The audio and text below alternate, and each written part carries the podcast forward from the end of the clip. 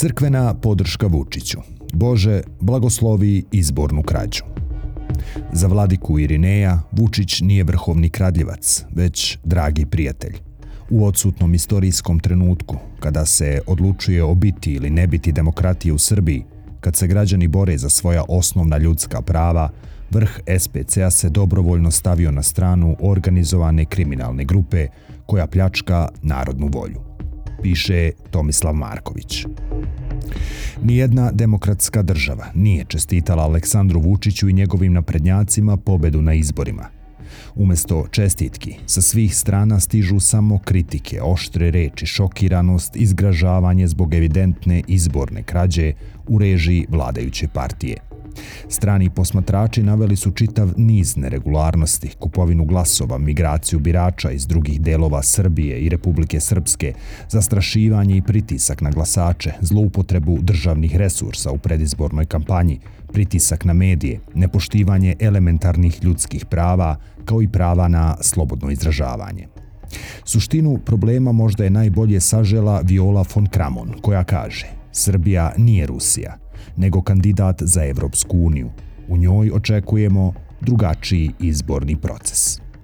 Čitavom svetu je jasno da izbori nisu bili ni slobodni ni demokratski, već da se radi o krađi, tačnije o beskrupuloznom razbojništvu i otimačini biračke volje. Kako reče Stefan Šenah, šef delegacije Parlamentarne skupštine Saveta Evrope, opoziciji je ukradena pobeda u Beogradu – a izbori nisu bili ništa pošteniji ni u drugim delovima Srbije. Bez obzira na to ko bi pobedio u regularnim uslovima, krađa je krađa.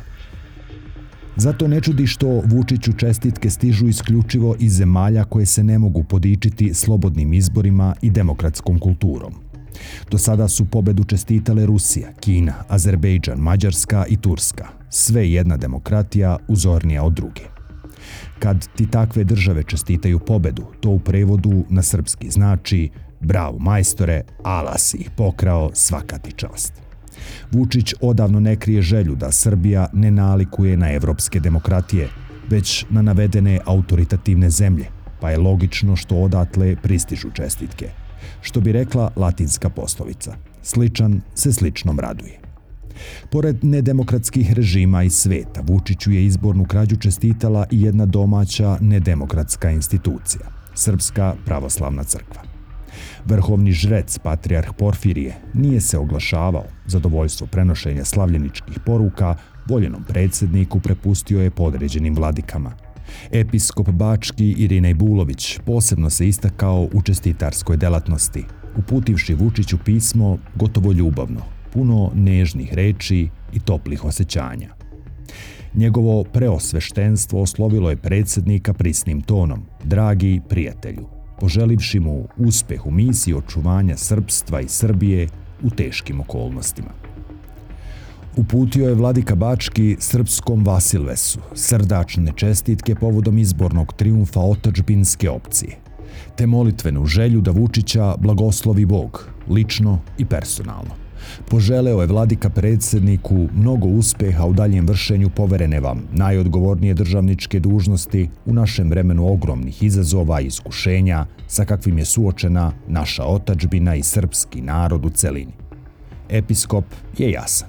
Samo SNS je otačbinska opcija, patriotska, ona koja radi u interesu Srbije – Svi ostali su izdajnici, strani plaćenici i izrodi, uključujući stotine hiljada vernika koji glasaju za opozicione stranke. Iskušenja kojima je izložen srpski narod u celini su valjda antisrpski zakonski propisi koji zabranjuju Srbima iz okolnih zemalja da glasaju na izborima u Srbiji i tako razdvajaju celinu srpskog bića. Zato predsednik Vučić i radi na izgradnji srpskog sveta kao jedinstvene izborne jedinice u kojoj svako ko kontrolišu naprednjaci može da glasa na tuđem biračkom mestu, da bi doprineo pobedi otečbinske opcije. Boži blagoslov koji vladika priziva mogao bi se prevesti na srpski i ovako. Bože, blagoslovi izbornu krađu. Episkopu Bačkom pridružio se i kolega Sergije, vladika Bihaćko-Petrovački. On je preuzeo ulogu dežurnih opadača Vučićevih protivnika, preinačivši se u neku vrstu crkvenog Dragana J. Vučićevića. Raspalio je episkop po opoziciji koja se buni što su preko Drinski Srbi uzeli učešća na izborima u Srbiji, jer je savršeno normalno da građani iz Vlasenice ili Sokoca određuju žiteljima Beograda ili Nove Varoši kako će živeti, a svako ko tvrdi suprotno je antisrbin, autošovinista, osoba viđena za odstrel. Obuzet pravedničkim besom, Sergije zagrmeo kako zaboravljaju vođe opozicije u Srbiji da su hiljade srpskih dobrovoljaca porijeklom iz Like, Bosanske krajine i Hercegovine napuštali rad u Americi i odlazili na Solunski front da bi, uključivši se u redove srpske vojske, Srbiji donijeli slobodu. Ne znam kako to reći nežno, da ne povredimo osjećanja čestnjašnje gladike, ali prvi svetski rat možda i nije baš najbolji primjer za demonstriranje svesrpskog jedinstva. Naime, kao što znaju deca u osnovnoj školi, prekodrinski Srbi su se u tom ratu mahom borili na strani Austro-Ugarske, protiv Srba i ostalih naroda Srbije.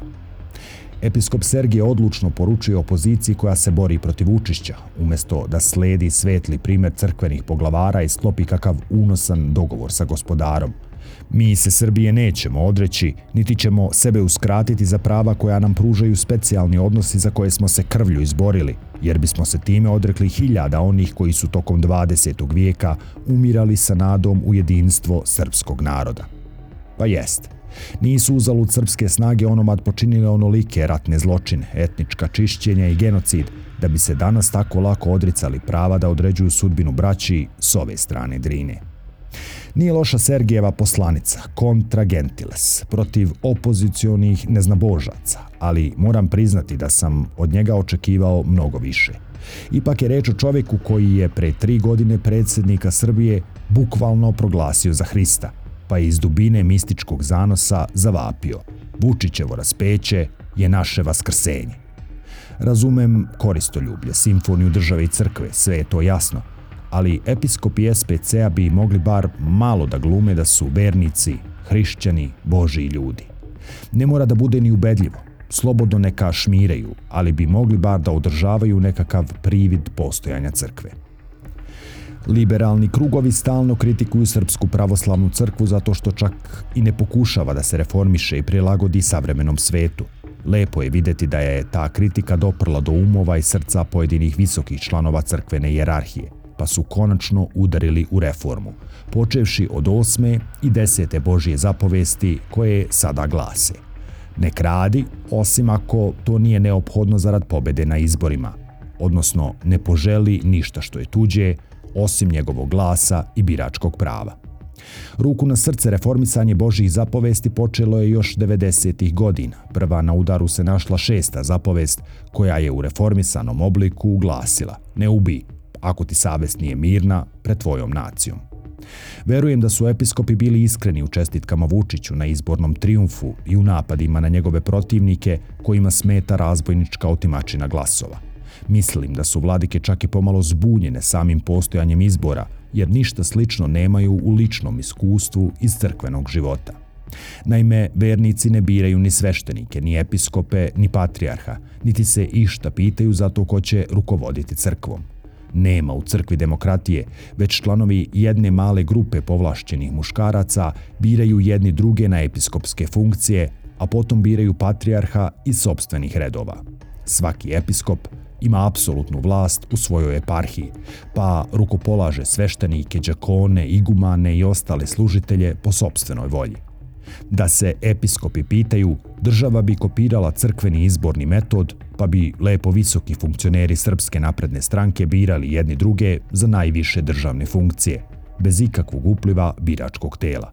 U ostalom, šta ta biračka pastva uopšte ima da se pita za to ko će neome vladati?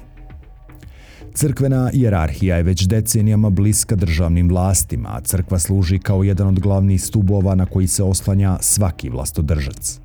Tokom naprednjačke vladavine postajalo je sve očiglednije da vrh crkve ne stoji na strani vernika, već da se stavio u službu onih koji vernike izrabljuju, zlostavljaju, pljačkaju, ponižavaju i uskraćuju im osnovna ljudska prava. Uprkos crkvenoj izdaji sobstvene pastve, građani Srbije i dalje imaju veliko poverenje u crku, što bi se moglo pripisati duboko ukorenjenom tradicionalizmu i konzervatizmu naše sredine, koja se ne obazire previšenja činjenice, pogotovo kada su neugodne i kvare ustaljena verovanja i običaje.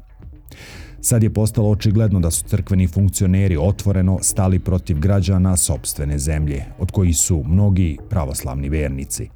Građani su ogorčeni, ljuti, besni i pobunjeni protiv onih koji su im pokrali glasove, a crkveni jerarsi mirno čestitaju izbornu pobedu lopovima kao da se ništa neobično nije dogodilo.